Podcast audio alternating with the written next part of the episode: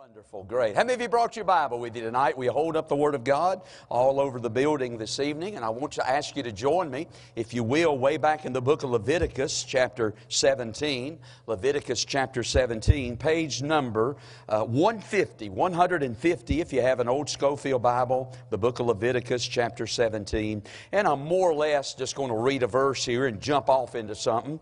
You ever come to church and just hear a preacher preach a shotgun message? This is going to be a shotgun message tonight, and if you'll just bear with me, and I won't have you to turn to a bunch of places. We'll put some verses up on the screen and just share a thought with you. I'm beginning a brand new series of sermons tonight that I'll probably shift to Wednesday night a little bit later on, but I want to share something with you from God's Word tonight. Leviticus chapter 17. Don't forget our Wednesday night service again at 7. Sure hope you'll be here, and we're looking forward to having a good time together in God's house this Wednesday evening. Well, let's pray together. Father, would you bless your word now tonight and speak to our hearts from the Bible. Encourage us. Teach us something. Help us, Lord, to get a hold of a truth that will encourage our hearts moving forward into these days. And bless your word, I pray in Jesus' name. Amen.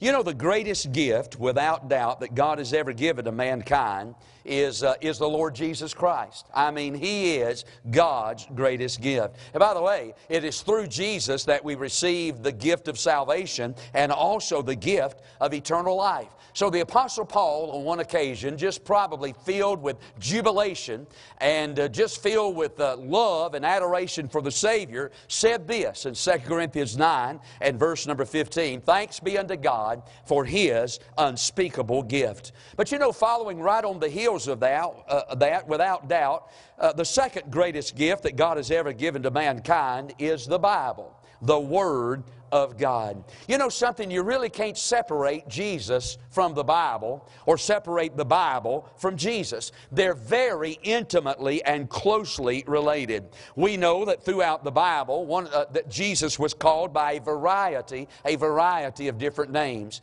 You know, we think about Christmas time. We think about that verse that said He's wonderful, and He's Counselor, He's the mighty God, the everlasting Father, the Prince. He is called by a variety of names throughout the Bible. But you know, one of the names that Jesus is referred to, one of the greatest names, is when Jesus is called the Word of God. The Bible said in Revelation chapter 19 and verse number 13, the Bible said, speaking of Jesus, He was clothed with a vesture dipped in blood, and His name is called, and then there it is, Jesus Himself is called the Word of God. But then we know also, as we work our way through the Bible, that the Bible is also called the Word of God. In Hebrews chapter 4 and verse number 12, we read this, "For the Word of God is quick." And the point that I'm trying to make tonight by saying that is simply this: God linked the character of the Lord Jesus and the character of the Bible together. In fact, can I tell you, there are many similarities between our Bible and between the Lord Jesus Himself. Did you know that God sent Jesus into the world to be our Savior? The Bible tells us over in the book of John chapter 16 and verse number 28, Jesus said, "I came forth from the Father and am come into the world, and I leave the world and go into the Father." Jesus said, the reason I came into the world is because the Father sent me into the world. But did you know also that the Bible was given to us by God as well? Over in 2 Timothy chapter 3, verse number 16, we read that the Bible says all Scripture is given by inspiration of God and is profitable. Hey, can I tell you, Jesus came into this world because God gave Him here, and the Bible was God's gift to this world. Jesus was given to us, to humanity, by a supernatural act of the Holy Ghost of God. Over in the Gospel of Luke chapter 1, verse 35, the Bible talks about the power of the highest shall overshadow thee, and the Holy Ghost shall come upon. You know how we got Jesus? You know how Jesus was born of a virgin? Because the Holy Ghost, through a supernatural act of God, produced seed in the womb of a virgin. We got the Lord Jesus by a supernatural act of the Holy Ghost of God. Can I tell you something? We got our Bible through a supernatural act of the Holy Ghost of God. Over in the book of 2 Peter chapter 1 and verse 21, the Bible says the prophecy came not in old time by the will of man, but holy men of God spake as they were moved by the Holy Ghost. Brother, I'm telling you, we got the Bible through a supernatural act of the Holy Ghost. I said all that to say this. Boy, there's a lot of similarities between Jesus and the Bible. You know something we need as God's people? We need to spend time in the Bible, don't we? Because in reality, when we spend time with the Bible, we're spending time with Jesus. And when we spend time with Jesus, then we'll spend time in the Bible. You cannot be a good Christian. You cannot be a growing Christian. You cannot be a godly Christian without the Bible. We need the Bible. So I'm beginning tonight a brand new series of sermons. I preached 2 or 3 years ago on the subject, 52 Bible verses every child of God should know. But now I'm beginning a brand new series of sermons that I'm calling this, Bible words that every child of God should know. Bible words. You know, there is a push on in our society today to get us to stop using Bible words. I'm talking about even in the house of God. If you go to some of these very progressive, contemporary church movements and churches that dot the landscape of our society today, you won't hear good words, good Bible words like saved.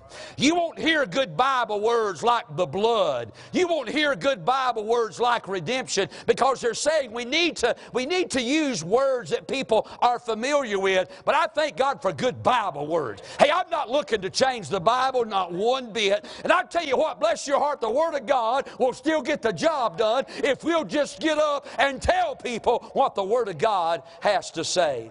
So I'm talking about Bible words. I'm not talking about necessarily Bible verses. I'm just talking about Bible words that every child of God ought to know. So what I'm going to do over the next several weeks, I'm going to just go by our alphabet. I'm going to start with the letter A. I'm going to go all the way through the letter Z. Of course, obviously, there's probably some letters like X. You know, you're not going to find a whole lot of Bible words that begin with the letter X. But I want to give you some Bible words. Tonight, I'm going to start with the letter A. But I'm going to give you some good Bible words that every child of God ought to be familiar with. And tonight, we're just going to start with the letter A. I got to thinking, these are not my words for tonight, but I got to thinking, boy, there's a lot of good Bible words that we ought to be familiar with that begin with the letter A. I got to thinking about this. What about the word ark?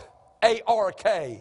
That's a good Bible word. You know, there were two arks mentioned in the Bible. There was the ark that Noah built, and then there was the ark of the covenant that the children of Israel carried through the wilderness. Both of those arks are mighty important to the people of God. There's a good Bible word in the word ark. What about this? This is not my word, but what about the word angel? Boy, God's people ought to know about the angels. You know that? I mean, you say, preacher, how many angels are there? The Bible said there is an innumerable company of angels. We don't even know how many angels they are. We know one thing about angels. They're all male, though. There's not one mention of one female angel. And I hate to hurt the ladies' feelings, and I'm not trying to, but there's not one mention of one female angel in the entire Word of God. The word angel. Boy, that's a good word that we ought to be familiar with. I thought about this word. Here's a good word. What about the word altar?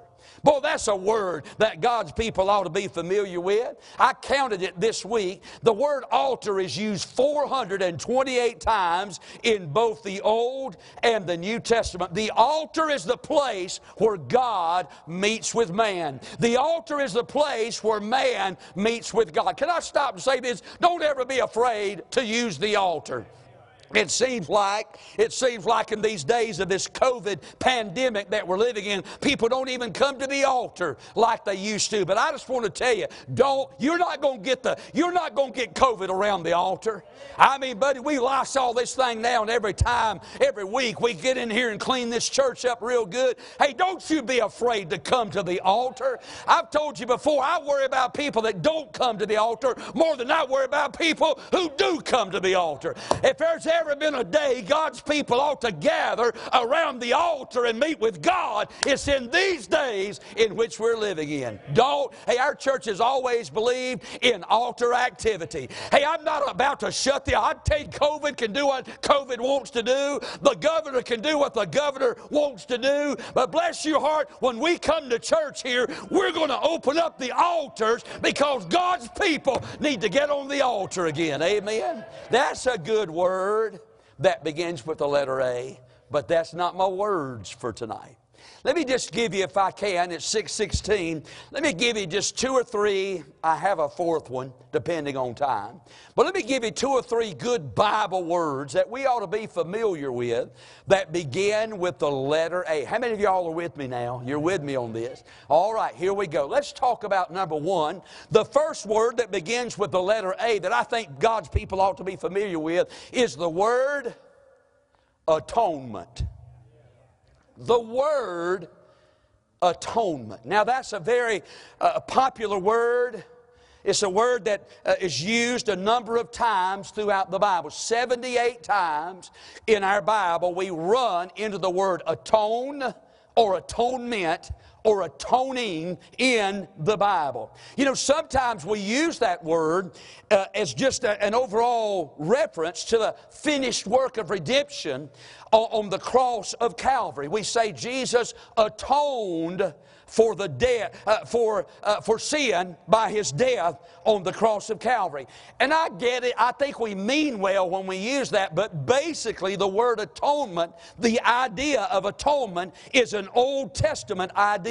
I told you a moment ago it's mentioned 78 times in the Bible. 77 of those times it is in the Old Testament that we read the word atonement, or some abbreviation, some form of it in the Old Testament. 77 times we bump into that word atonement. Only one time is it used in the New Testament, and that's over in the book of Revelation, chapter number 5 and verse number 11, where it talks about there, let's see, where's it at right there in the middle of that verse, somewhere in there. I maybe wrote the wrong verse down, but it's in there. Well, it's in one of them verses over in Revelation, anyway, chapter 5, and it's used over there talking about the atonement. Now we know as an Old Testament idea that the nation of Israel every year had one day set aside and they called it the Day of Atonement.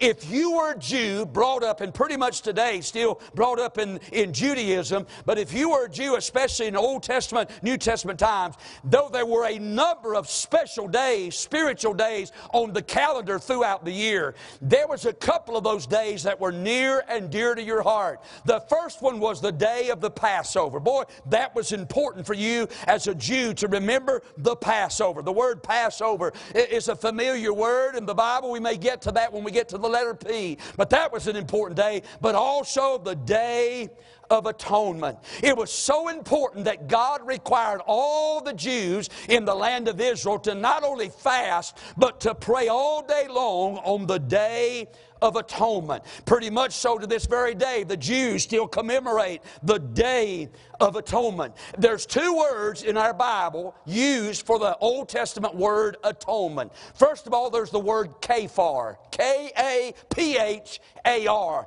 The kaphar. The first time we run into the word kaphar is back in Genesis chapter number 6, where the Bible said that Noah pitched the ark within and without with pitch. The Old Testament word pitch is the word kaphar, or the word atonement. In other words, what it was, it kept the waters of judgment out of the ark from sinking that ark and destroying Noah and his family and all the animals on the ark, was the Old Testament atonement. Friend, I'll tell you something, the only thing that's going to keep the waters of judgment from flooding over our souls one of these days, thank God, is the finished work of the Son of God on the cross of Calvary. Thank God for the kaphar.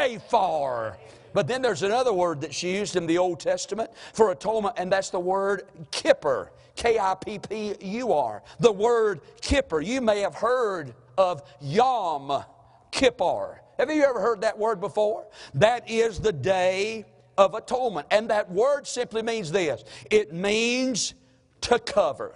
That's what it means. So when we carry with it the idea of atonement, what we're talking about is to cover, especially when it comes to the covering of sin. Now join me in Leviticus 17. Let me read you a verse with the word atonement in it. Look at verse 11. The Bible said this, for the life of the flesh is in the blood. Could I stop and say, science has certainly proved that. By the way, if science hadn't proved that, it still would be true because it's in the Bible. The life of the flesh, your life, you take your blood out, you're not going to last. You drain the blood out of these bodies, our bodies are going to die. The life of the flesh is in the blood. But then notice this phrase in verse 11, and I've given it to you upon the altar to make an atonement, there it is, a covering for your souls, for it is the blood that maketh an atonement for the soul. It is the blood, speaking about the blood of the animal sacrifices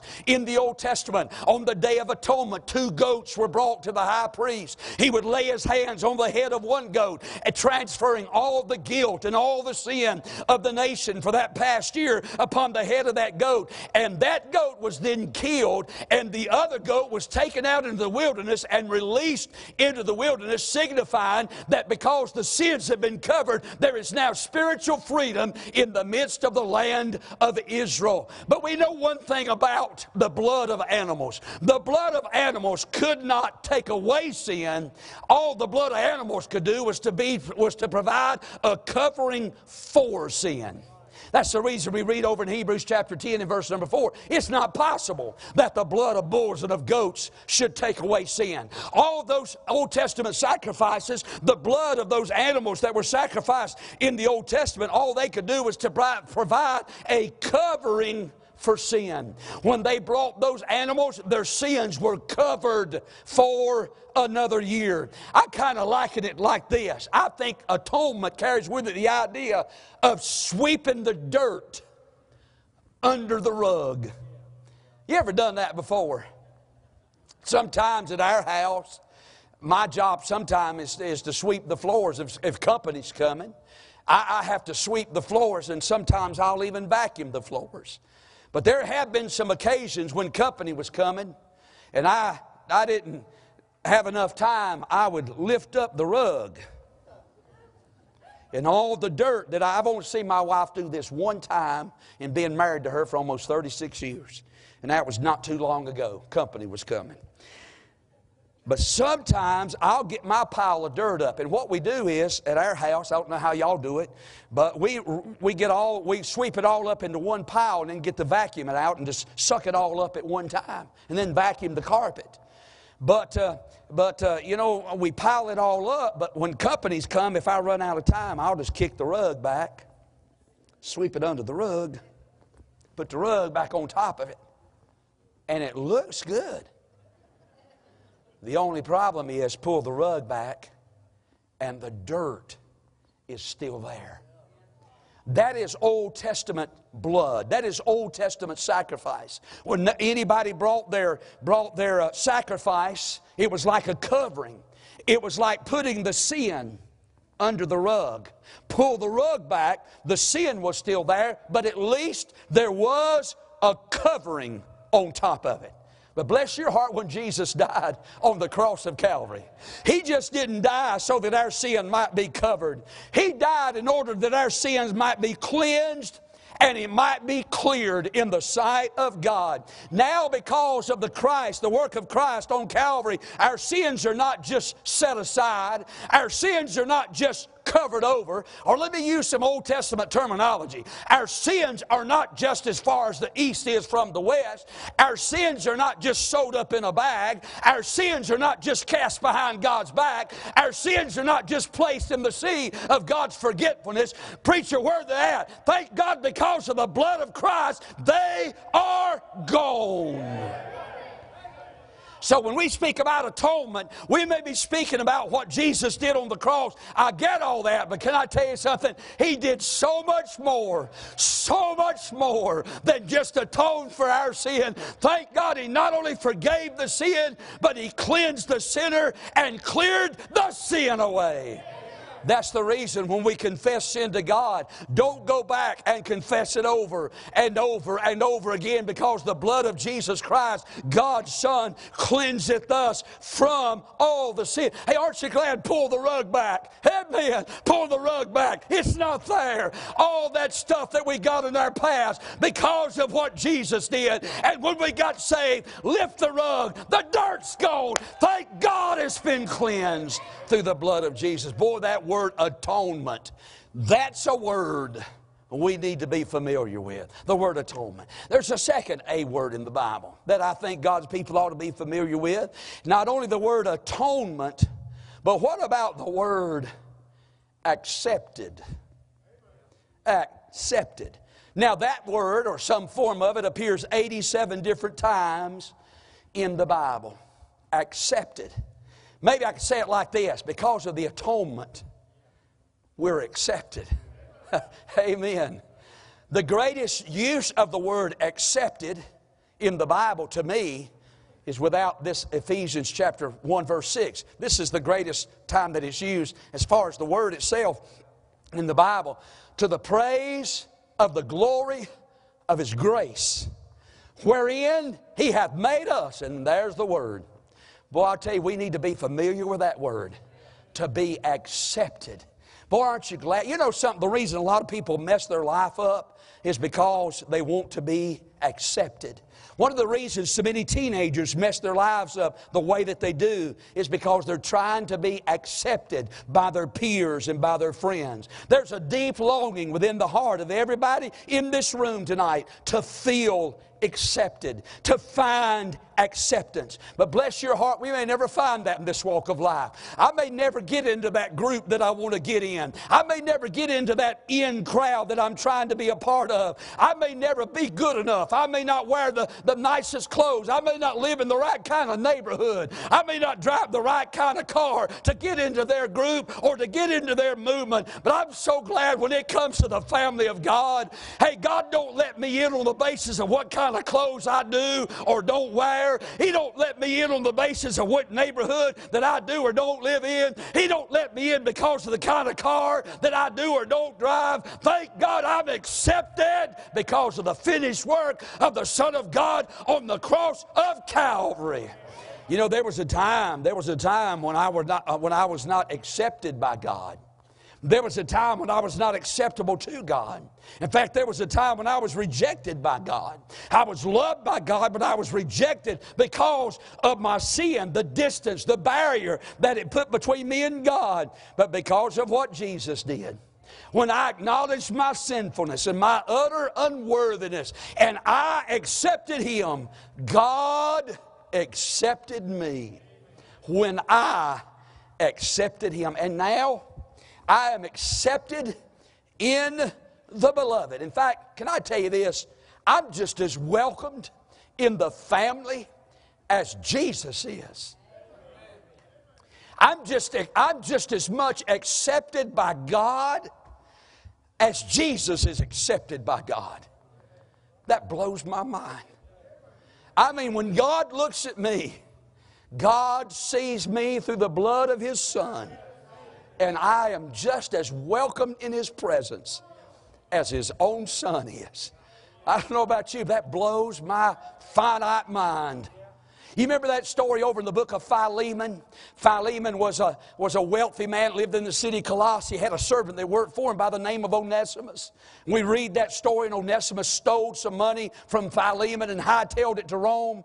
While he was there in Rome, his path crossed the path of the Apostle Paul. Paul started telling him about Jesus, and Onesimus got saved by the grace of God. And Paul wanted to send Onesimus back to Philemon, but Philemon had the right to kill him as a slave who had done him wrong. But Paul sent a letter through the hands of Onesimus, and in that letter he said this right here in chapter 1 verse 17. Paul said, "If thou therefore count me as a partner, receive Onesimus just like you'd receive me." Amen. In other words, when Onesimus walked up to Philemon, put that letter out. I can see him as he winces in the presence of that man that he's wronged. He probably thinks, oh my goodness, he'll have me killed, at least incarcerated. But about that time when Onesimus came to that part where Paul said, or Philemon came to that part where Paul said, hey, if you're my partner, here's what I want you to do. I want you to receive him just like you'd receive me. Welcome him just like you'd welcome me. And there stands Onesimus expecting the worst. And about that time, Philemon sticks his hand out and says, welcome, Paul. Welcome home. Aren't you glad, friend, because of what Jesus did for us on the cross of Calvary? I'm not saying this arrogantly. I'm not saying this braggadociously, but I am saying that I'm welcome. I'm glad I'm accepted in the family of God just like Jesus is. Now, that may not mean much to you, but I know this. I know a lot of people, when they come into God's family, one of the things that hounds them is the guilt of their past life. I mean, you stop and think about it. I don't want you to take a trip down memory lane. But, you know, man, some of us in here were pretty rough before we got saved. Am I right? I mean, there was the good people, the good moral people, brought up in church and thank God got saved. But I tell you what, there's some of us in here, woo, it was pretty rough, wasn't we? No, y'all was pretty rough, wasn't you? I'm telling you, it was bad. I mean, some of y'all was, it's tough. I've heard you share some of the things about what your life was like before you got saved. I said, whoa, man, he was meaner than a snake, wasn't he? It was bad. And when you come into God's family, you drag all the guilt of that into the family with you. But I want to give you some good news tonight. I want you to look up on the screen. I'm playing on the word accepted. Watch this. When I accept him, he accepts me. I accept his acceptance of me. So therefore, I can accept me. Isn't that wonderful? I mean, God loves me so much that he welcomes me into his presence just like he would welcome his own son. Accept it. There's the word atonement. There's the word accepted. There's a third word, good A word in the Bible we need to be familiar with. That's this word, the word boom, abiding. You see, now because of the atonement, I'm accepted. But that's not the end of the story, because now I need to abide in Christ now that I'm saved. There's a verse over in 1 John chapter 2 in verse number 28 that says something to this effect. Look at it right here. 1 John 2:28. I'm sorry. There it is. And now, little children, there's that word now. Abide in him. By the way, talk about A words. Look at this verse. Abide in him. Abide. That when he shall appear, we may have confidence and not be. Talk about A words. Man, there's a whole sermon. Abide, because he's going to appear and we don't want to be ashamed. We have got to abide, abide. What's that word mean? It means to stay put. It means to remain. It means to continue. It means to stay close to. It means to stand. In other words, what I'm trying to say is in these last days, we better position ourselves near the Savior. Abide in him. Isn't that verse over in John? What is that? John 14, verse 16, verse says this, I'll pray to the Father, he shall give you another comforter that he may abide with you forever. Aren't you glad God's going to abide with us forever? He's going to stay. He's going to remain. He's going to continue. He's going to stand. He's always going to be there. But he says to us now, I'm going to abide with you. But now really the problem is not my abiding with you. The problem is your abiding with me. We better stay close to him. We're sheep in the midst of wolf country. Can I have an amen? I mean, man, there's things out here in this world that would tear us to shreds. The only protection, little sheep, if God is in the presence of the shepherd, we better stay close to him. So there's the word atonement. Say it with me. Atonement. What's the second word? What's the third word? I want to close with this word and we're done, and that's the word boom. Armor. Now watch this. So we're in the family. Praise the Lord. The blood got me in. I'm now accepted just like Jesus is. But I better stay close to Him. And every morning, I better put on the armor of God. Why? I'll tell you why. We're in a war. We're in a war. We're in a battle. We got an enemy. We got an adversary that's seeking to destroy our lives. He's a roaring lion. We're a little sheep. What can we do as a sheep in the presence of a roaring lion? I mean, he'll tear us to shreds. We better put on the armor of God every day of our lives. What's that good verse? Is Ephesians chapter 6. Finally, my brethren, be strong in the Lord and the power of His might. Put on, say it with me, put on the whole armor. Armor. Boy, we need the helmet of salvation. We need the breastplate of righteousness. We need the belt of truth. We need our feet shod with the preparation of the gospel of peace. We need the sword of the Spirit. I'm telling you, if we're going to make it in these days we're living in, we're going to need the armor. All right, now follow me. Just follow me. So we've got ark. We've got angel. We've got altar. We've got atonement. We've got accepted. We've got abiding. We've got armor. In addition to that, we've got appearing. We've got ashamed. Oh my goodness. Could we go on and on and on? You say, we could, preacher, but Columbo's getting ready to come on. Great Bible words every child of God should know. So if somebody comes up to you in the morning and says, hey, what about atonement? Say, oh yeah, I'm sweeping it under the rug. Jesus don't sweep it under the rug. What about abiding? Oh, that's me staying close to Him. What about acceptance? What does that mean? Acceptance. You know, in our day, that's almost become a dirty word. Tolerance, acceptance. We just accept anybody. No, sir. God only accepts those who have accepted His Son. Amen. You're welcome. And we better abide, and we better put on the armor. Let's bow our heads for prayer. Father, thank You for the